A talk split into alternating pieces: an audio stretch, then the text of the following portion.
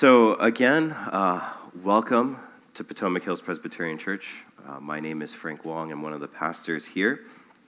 Uh, if you're new this morning, please do stick around after the service. If uh, you've not been here in a while, please also do stick around after the service. We'd love to catch up. Um, and if you're not new, please do look around. Uh, look around for unfamiliar faces, folks that you don't know very well. Uh, in a church this size, it's easy to find your group of people and to essentially ignore the rest of the church. Um, and we don't want to do that. That's not the idea behind the church. Uh, so do find folks that you don't know very well. Um, make it a point this morning to greet them, get to know them just a little bit. Uh, before we hop into um, the word this morning, uh, a couple of announcements that uh, I forgot to put into the slideshow. That's my fault. Um, registrations are coming up very soon uh, for senior high Majnik. If you have a senior high student and you have not told me already that uh, you, your student uh, would like to go, please uh, do let me know that uh, like tomorrow. okay. Uh, also, final registrations for the mission trip are coming up as well. Um, for those of you that don't know, I will actually not be going on this trip because I'll be on sabbatical coming June, July, and August. So if that's news to you, I'm going on sabbatical for three months this summer. It's going to happen. Hopefully, we'll see. Um, and uh, but it would be it'll be a great time of serving folks in West Virginia. Uh, it was a great time the last two years that we've gone, and uh, it promises to be a great time this uh, this year as well. So please uh, do sign up uh, for that. Get your deposits in. You can send that to Andrea. Um, Please turn in your Bibles to the book of uh, Job. We have just started last week a sermon series on this uh, very lengthy book. And it's a book that, uh, if you know anything about Job, is a lot about lamenting and terrible things happening. And uh, we should strap in for the next few months because most of the time in these uh, in the, this book, we're going to be dealing with hard things uh, lamenting, grief. These are difficult things to, to deal with, and yet uh, we need to talk about these things. And so, um, please uh, pay attention uh, as we go through um, this book. Also, um, it's a very repetitive book. And so, if you haven't, if you weren't here last week to hear Dr. Dave's sermon, um, never fear, we're going to cover much of the same ground this morning. Um, but please do uh, go and check out uh, his sermon last week uh, on the website because it helps set the stage for us to approach the book of Job properly. Uh, chapters 1 and 2 are meant to set us on a foundation prior to getting into the actual lament cycles that we will see, uh, the dialogue between Job and his friends, Job and the Lord, and all of those sorts of things. So it will set us up well. And um, so we are going to be starting in Job uh, chapter 2, verse 1. Please pay attention as this is God's word. Again, there was a day when the sons of God came to present themselves before the Lord, and Satan also came among them to present himself to the Lord. And the Lord said to Satan, From where have you come? Satan answered the Lord and said, From going to and fro on the earth, and from walking up and down on it. And the Lord said to Satan, Have you considered my servant Job, and that there is none like him on the earth, a blameless and upright man who fears God and turns away from evil? He still holds fast his integrity, though you incited me against him to destroy him without reason. Then Satan answered the Lord and said, Skin for skin. All that a man has, he will give for his life. But stretch out, his, stretch out your hand and touch his bone and his flesh, and he will curse you to, his, to your face. And the Lord said to Satan, Behold, he is in your hand, only spare his life. So Satan went out from the presence of the Lord and struck Job with loathsome sores from the sole of his foot to the crown of his head. And he took a piece of broken pottery with which to scrape himself while he sat in the ashes. Then his wife said to him, Do you still hold fast your integrity? Curse God and die. But he said to her, You speak as one of the foolish woman, uh, as one of the foolish women would speak. Shall we receive good from God and, not, and shall we not receive evil? In all this, Job did not sin with his lips. Now, when Job's three friends heard of all this evil that had come upon him, they came each from his own place Eliphaz the Temanite, uh, Bildad the Shuhite, and Zophar the uh, Naamathite. They made an appointment together to come to show him sympathy and to comfort him. And when they saw him from a great distance, they did not recognize him. And they raised their voices and wept. And they tore their robes and sprinkled dust on their heads toward heaven. And they sat with him on the ground seven days and seven nights. And no one spoke a word to him, for they saw that his suffering was very great. Let's pray. Father, as we continue to look at the calamity that you have brought upon Job, Lord, our instinct is to distance ourselves from that uh, pain, from that suffering. But Lord, I ask that you enable us to enter in, to sympathize and to empathize with what Job is going through, that we might feel what he is going through and see how it is we ought to lament and how we ought to grieve and mourn and to suffer well. Lord, as we come to these passages, we are also confronted with hard truths about the fact that we are not you. And so, Lord, would you show us the majesty of your grace, the majesty of your uh, person, that we might know that you are God and that we are not, and that we might find comfort in that. Lord, be with us now, we pray in Jesus' name. Amen.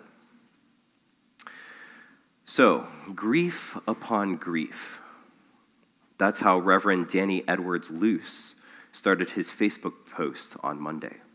You might remember hearing about uh, Reverend Edwards Luce back on January 15th. Uh, Mark Rist prayed for him uh, and his family during his pastoral prayer as he led us in worship. You see, Danny and his wife Aubrey had lost their son Zachariah during labor on January 4th. It was a devastating loss. And then this past Monday, just one month later, he woke up to a slew of missed calls and the news that his father had died early that morning.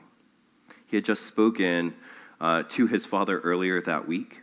Um, his father had been recovering from a broken femur, and so he was trying to um, encourage his father, and they were planning to go visit uh, northwestern uh, or eastern Oregon for a fishing trip um, and to check out some new lakes. But all of that has turned to ash for Danny. All his plans, all of his hopes are gone. He was in the midst of grieving his son, and now this. He said that this is hard. He didn't know how else to put it. The enormity of what he was going through is almost incomprehensible. And the word hard just doesn't seem to cut it doesn't seem to do justice to what he's enduring. And yet, what else can we say? It's hard. So please be praying for Danny, his wife, for, um, for Aubrey, for his daughter Braylon, for his mom, his siblings, uh, for the church plant that he leads. Grief upon grief. It's a good way to sum up what we've seen in Job 1 and what we're going to see in Job 2 one after another, back in chapter 1, the messengers came to tell Job that all that he held dear and all that he had was destroyed. Great wealth gone, taken. Seven sons and three daughters destroyed and dead in a building collapse. The pride and joy of him and his wife gone in an instant. Grief upon grief. When it rains, it pours. And as we come to Job 2, the hits don't stop coming. Look with me at verses 1 through 10. Here, chapter 2 essentially starts the same way that chapter 1 does.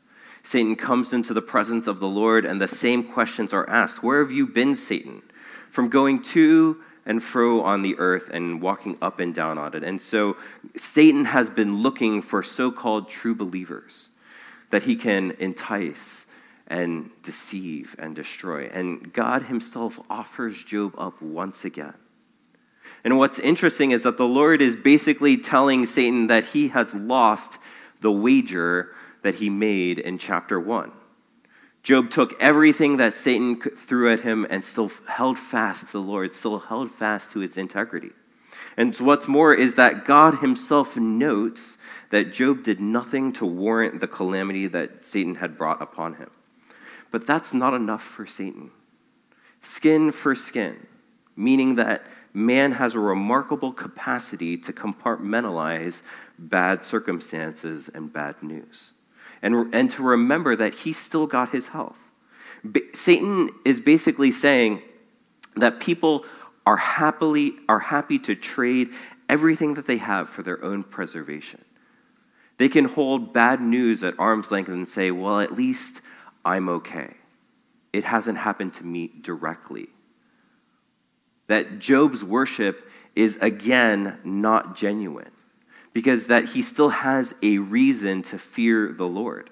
And that's because he hasn't himself suffered directly. Plus, though calamity has come, Job still has a lot going for him. He still has his social standing as a pillar in the community, his upright reputation, and he still has his health. He's taken still he's taken heavy losses, incomprehensible losses. But he's still a great man. And so we see the divine gambit again, a second time, as God puts Job in Satan's hands yet again. The only restriction this time is that Job's life must be spared. And why? So that his faith might be tested, that he might be able to give a witness to what he believes in. And Satan wastes no time. As soon as uh, they make the wager, he goes out and he strikes Job from head to foot with loathsome sores.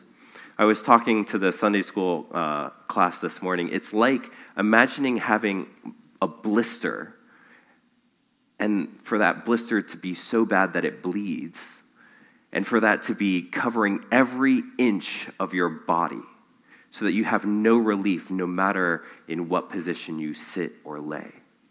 Because even the soles of his feet are covered. Such is the physical torment of Satan's affliction of Job. This would have brought immense physical suffering, but it also serves to destroy Job's social standing as well.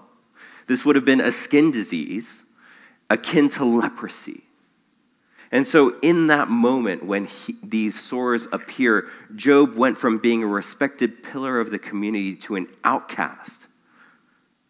He would have been put out of the city to where all the other lepers would have been, scavenging around the, church, uh, around the, the city's trash heap, where they would burn the refuse of the city. And so his life is transformed into a literal hellscape. He is sitting amidst burning ashes, scraping himself with a bit of broken pottery to maybe alleviate some of his sufferings. This is a man that has been brought very low. His suffering is so great that not only do his friends barely recognize him, the toll is so great not only upon his stature, but also upon his body, but that the one re- remaining relationship that he has, there is only one remaining relationship that he has in his family, and that's his wife. His wife gives voice to the temptation that Satan so desperately wants Job to give into curse God and die. Can you imagine your wife looking at you and saying, just curse God and die? But why? Why does she say this to him? She says this because she can't bear to watch the man that she loves suffer like this. She just wants it to end, to put, it, put him out of his misery. She must have thought that death would have been a mercy for Job, so great is his suffering. And yet, in the midst of his incomprehensible suffering, Job still speaks to his wife with forbearance and gentleness. You speak as one of the foolish women would speak. Notice that he doesn't call, actually call her foolish. It's not, you foolish woman, you're talking nonsense. This is Job's wife, after all. Such a great and wise man would have chosen well. He would have chosen a good, a godly, a wise woman to be his wife. And we can't really go too hard on her about sort of suggesting that he curse God and die. Because remember her context.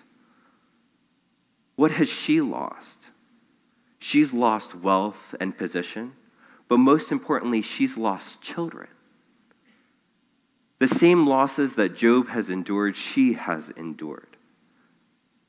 And so when she tells Job to curse God and die, not only is she speaking out of her anguish, but she's also giving up something as well. Remember that widows back then would have been vulnerable. She would have had no material possessions. She likely would have been destitute, or she would have had to go back to her, uh, her parents. But even then, she would have had no prospects. The outlook for Mrs. Job would have been very bleak as well. And so it's not easy for her to say such things to Job, but such is the magnitude of his suffering that she willingly and sacrificially says, just end it. And though Job wisely doesn't follow Mrs. Job's advice, there's still big questions for Job. Suffering always brings questions. And probably the biggest question and the first question is why? Why? Why is this happening? Why is this happening to me?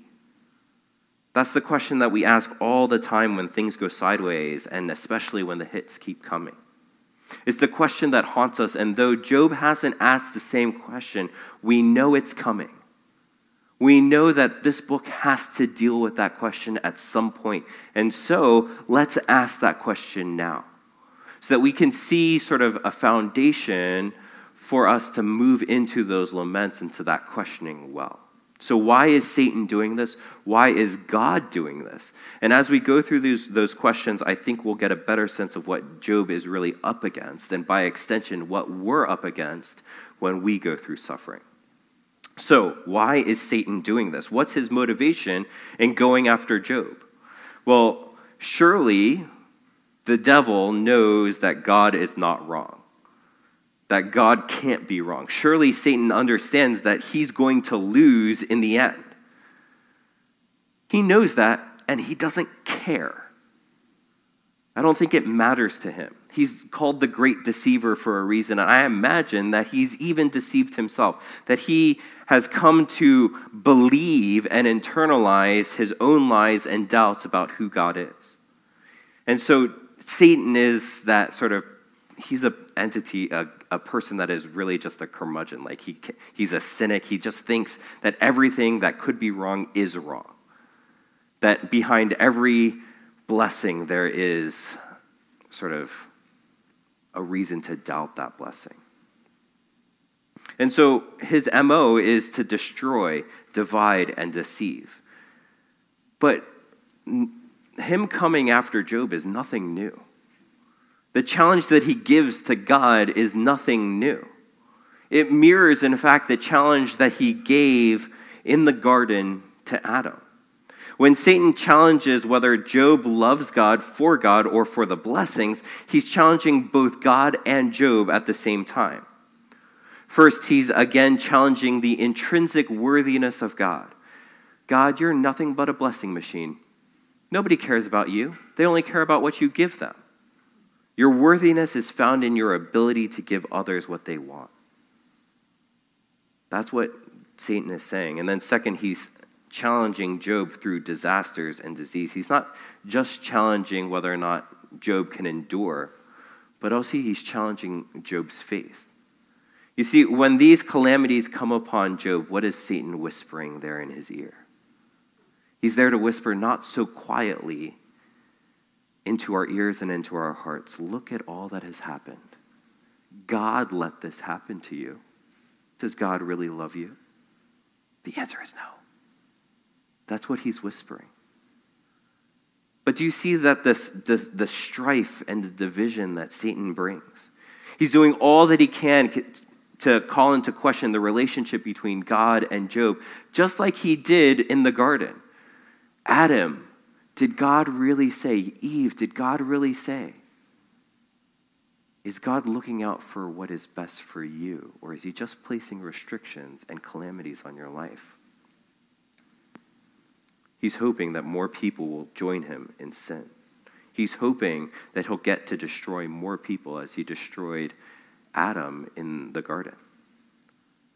And all of that is just another version of that first deception, that first doubt. Does God really love you? Where is the proof of his love for you? If you look out upon your life and you look at all the bad things that have happened to you, where is God in all of that? And, and post fall, in some ways, Satan has a point.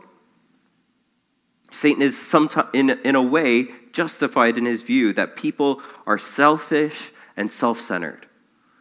We see that in the self promotion that is the bedrock of social media.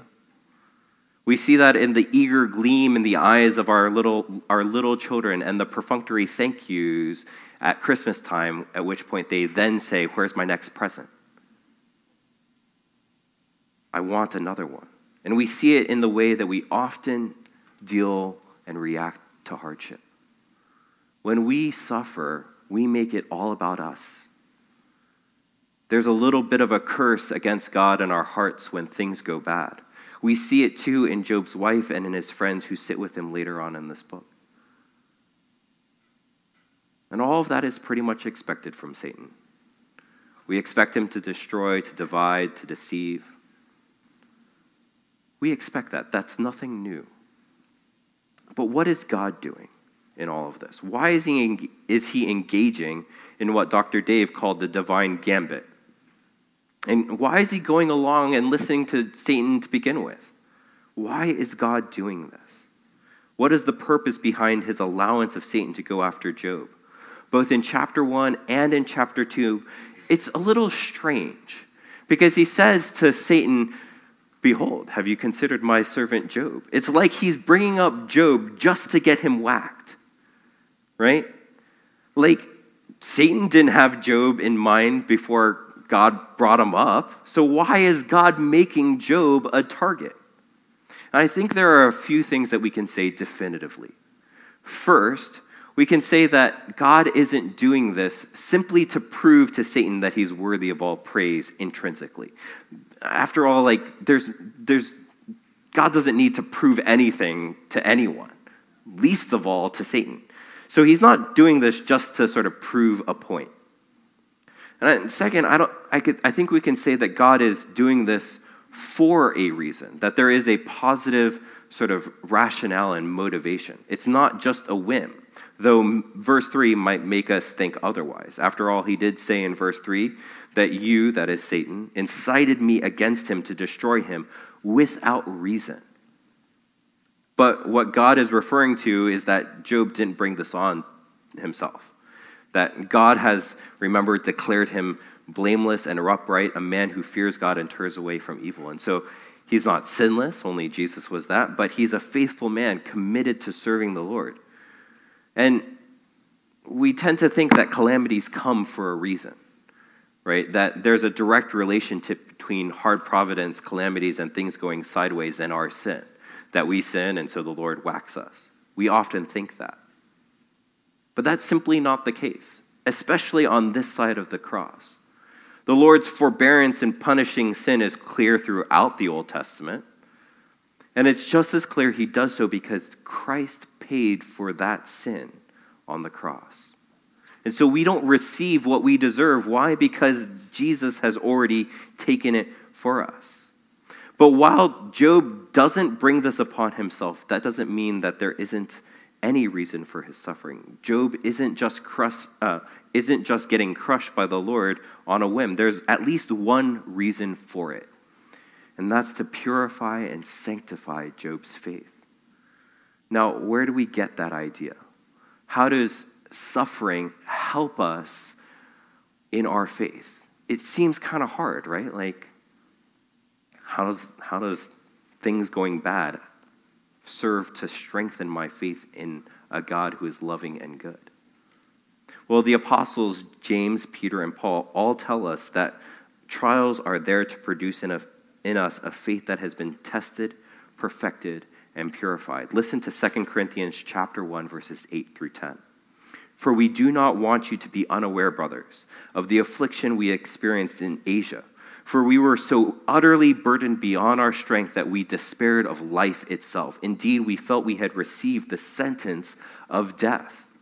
But that was to make us rely not on ourselves, but on God who raises the dead. He delivered us from such deadly peril, and he will deliver us. On him we have set our hope that he will deliver us again. That sounds remarkably similar to what, Je- uh, to what Job has gone through. And for Job, while he is a godly man, there are hints of underlying anxiety and insecurity within his faith. Remember that little note in chapter 1 about how Job would sacrifice for his children on their birthday in case they had sinned and hadn't properly atoned for that sin, hadn't addressed. So he's like, I just want to make sure that in case they miss some sins, that we're covered. There's a little bit of fear in his heart that the Lord isn't actually and ultimately for him and those who he loves the most. He wonders, uh, maybe the Lord is going to whack me for something. Do you hear the quiet doubts that Satan is whispering in his ear, even in the midst of his faithful sacrificing? Is he really for me? Does he really love me? And now those insecurities and anxieties are being put to the test. They're be, being put in the fire of, okay, now my greatest fears have been realized. Is God still good? He didn't have to rely on God too much day to day, hour to hour, minute to minute when he was living in abundance. But now, when he's got nothing left, when all hope and joy is gone out of Job, then is God still good? Is God still for me? Do I still believe that? Is He still enough for Job, for you, for me? And as Job works through the next 40 chapters, we're, not, we're going to see not only that Job rests on a, better, on a bedrock of the Lord, but that the Lord is sufficient for him. When we're not enough to meet the challenges of life, when we come up against something that is bigger than us, when we are brought low and when we have nothing left, it is right then and there that we find the sufficiency of the Lord. It's hard for, for folks like us to rely on the Lord, to know that we're relying on the Lord. We've got bank accounts, jobs, family members that are willing to help, even the government. We have our own talents, our own education, our own sense of, I can do this. We fall back on all of those.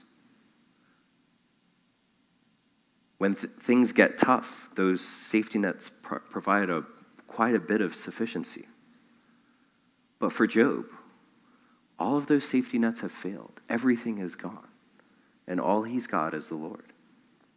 But even if we take away that God is sufficient for us, because that sufficiency is still something that we receive from the Lord, is the Lord still worthy of our praise, even if he wasn't sufficient for us? Even if we ended up in total and utter disaster? would he still be good? And the answer must still be yes. Is he worthy simply because of who he is? Full stop. And the answer is hard for us to swallow. You see, that question in itself is a trap because that question of, is God worthy of our praise regardless of what happens to me? Even if the worst comes to worst and every fear is realized and everything is gone? That question in itself is a trap because it sets us up as the judge. Who are we to determine if God is worthy? Who are we to withhold praise from the Almighty? We are not worthy. God is the source of all goodness. He is the creator, and we are the creature. And so, the hard truth of the matter is that the Lord would be glorified in our destruction because we are sinners. Think about that. That while we are being tormented with wrath and destruction that we would deserve, as we are burning in hell if we were there, we would have to give praise and glory to the Lord God Almighty because that's who He is we would have to praise him for his glorious justice and his glorious perfection. And so, the last thing that we can say definitively about what God is doing through Job is that it's for his own glory. That this is about God and not really all that much about Job. That, in fact, life, our lives, are not about us, but it's about God. What is our chief end? Our chief end is not to glorify me. It's really not about me at all. It's all about what God receives, and that's glory and honor. There's a temptation to make suffering and calamity about us. It's about our pains, our suffering, our sorrows, our experience with injustice. And I think that's a layer of Satan's temptation to us. You see, I think that what Job is fighting against isn't just Satan and his schemes. It isn't just the calamities that he's going to have to endure. I think he's fighting against his own sinful pull toward making everything about himself. Satan's torment of him through calamity and disease are merely avenues to entice Job's own sinfulness to assert himself against the injustice of it all. Friends, what Job receives is not injustice. It's hard. But when we take a step back and we remember what our sin deserves, it is not injustice that Job receives. In some ways, Satan really just wants Job to say something along the lines of, This isn't what I deserve, God. He wants us to look upon our lives and to dwell upon our circumstances, to begin to question God's goodness to us. Is holding on to God really what is best for me? That question is in all of us. And it's been, been there since the beginning of sin in our lives. And from Joseph, uh, from Job's perspective, not knowing the counsel of God, not knowing the interaction between God and Satan, and not knowing what his days will bring, there's a real temptation to answer that question with no, God is not good. I cannot trust God. And so it is with us. Whenever we come up against something that we can't understand, when we don't know what God is doing in our lives, there is a temptation to say, okay, God, since I don't know what you're doing, you can't be doing something good. I have to look out for myself. I have to start looking out for me because I can't trust you to look out for me. And thankfully, so far, Job has resisted this temptation. He has rightly answered his wife that the Lord gives and takes away, and that we receive both good and evil from his hand. You see, Job's victory in verse 10 isn't that he's standing firm in the face of great personal suffering. His victory is that he's keeping his eyes on the Lord and understanding his place. Thus, he did not sin with his lips. And for us, we can sum this up in the decision of Job to stay with God rather than to wallow in the despair of his experience. The real wisdom here is knowing that it is better in one it, that better is one day in his courts than a thousand days elsewhere. Knowing that God is our strength and portion even when our hearts and flesh may fail. And knowing that God is the answer for our suffering. But what is God's answer?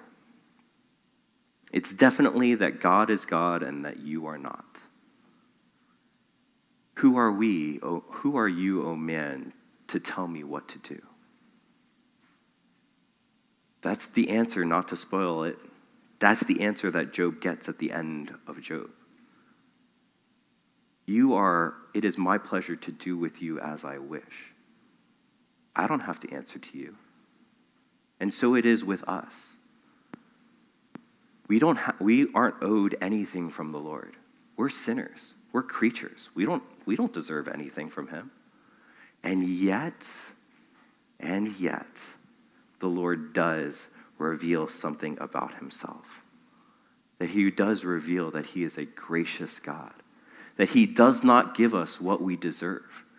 And that de- what we deserve is no answer at all destruction. But he doesn't give us that. He instead gives us an answer in the form of his son. Because while we are yet sinners, Christ sent Jesus. He didn't have to save send a Savior, but he did. He sent a man like Job, but a greater Job. He sends Jesus, And Jesus, too, was a great man. Jesus, too, was influential and had many people looking to him, just as Job did. And just like Job, he was turned over to Satan for destruction. He not only bore the same, the same pain and suffering and humiliation that Job did, but he did so on the cross at the hands of evil men. Men used by Satan to crush Jesus. But there, there is no restriction on the suffering that Jesus endures. There, God is not saying, okay, Satan, you can do whatever you want, but you have to spare his life. No, now Jesus goes all the way to the end. There's no protection for Jesus. And why? Because the Almighty, transcendent God loves you so much that he gave his only Son for you, that he might redeem you and have you as his own, because he knows that you are unable to bear up under your own sin, your own calamities.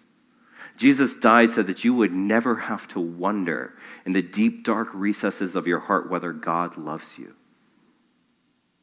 That's what that's the big question. Does God love me? In the good times, that's easy. In the bad times, that's hard. And in the bad times, Jesus says, you don't need to wonder. All we have to do is look at the cross and we see just how much God loves us. It is there that we know for sure that God is for us and not just for us, but is best for us. All those insecurities, all those questions that suffering brings out, questioning whether or not God's way is the best way, all of those are put to, put to bed for Job and for us on the cross. We see how much the Lord loves us. He loves us to the end, and so we can trust Him.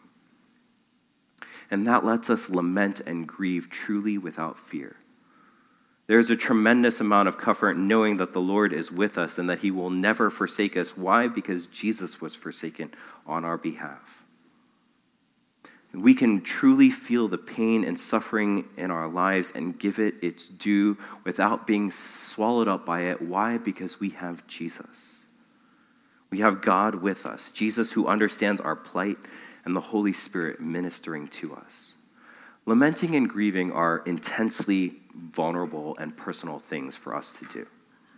But God has shown beyond a shadow of a doubt that He is there for us, to protect us, not only from hard things, but also from ourselves, and that He will protect us to the end.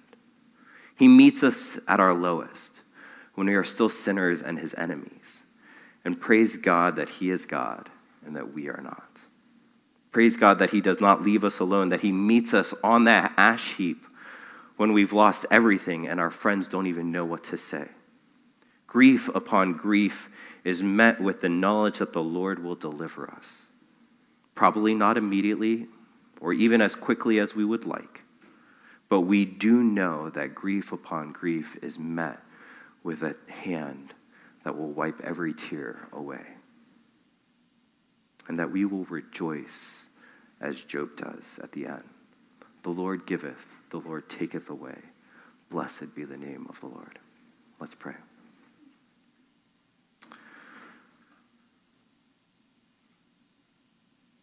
Father God, these things that we have looked at this morning are nothing new. For many of us, this is just a reminder, but a reminder that we need, that we desperately need. Why? Because the pull towards making suffering about us, it's all too easy and all too tempting. And Lord, we know that you are doing something in our lives. We know that you are pleased to not leave us alone, but are with us, always to the end. And so, Lord, while we may not be able to see the reason for oh, our suffering, while we might not be able to see what you're doing in our lives, Lord, we know that you are doing something that you are drawing us closer to yourself to make us more like you. And so, Lord, we commit ourselves to you. Into your hands, we place our very selves, our very souls, knowing that you are our best.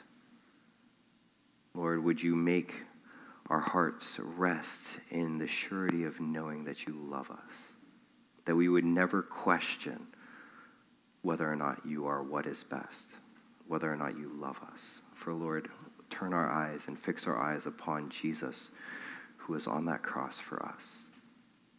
Lord, thank you for all that you've done. Thank you for all the ways in which you persevere us through calamity. Most of all, thank you for your Son. It's in his name that we pray. Amen.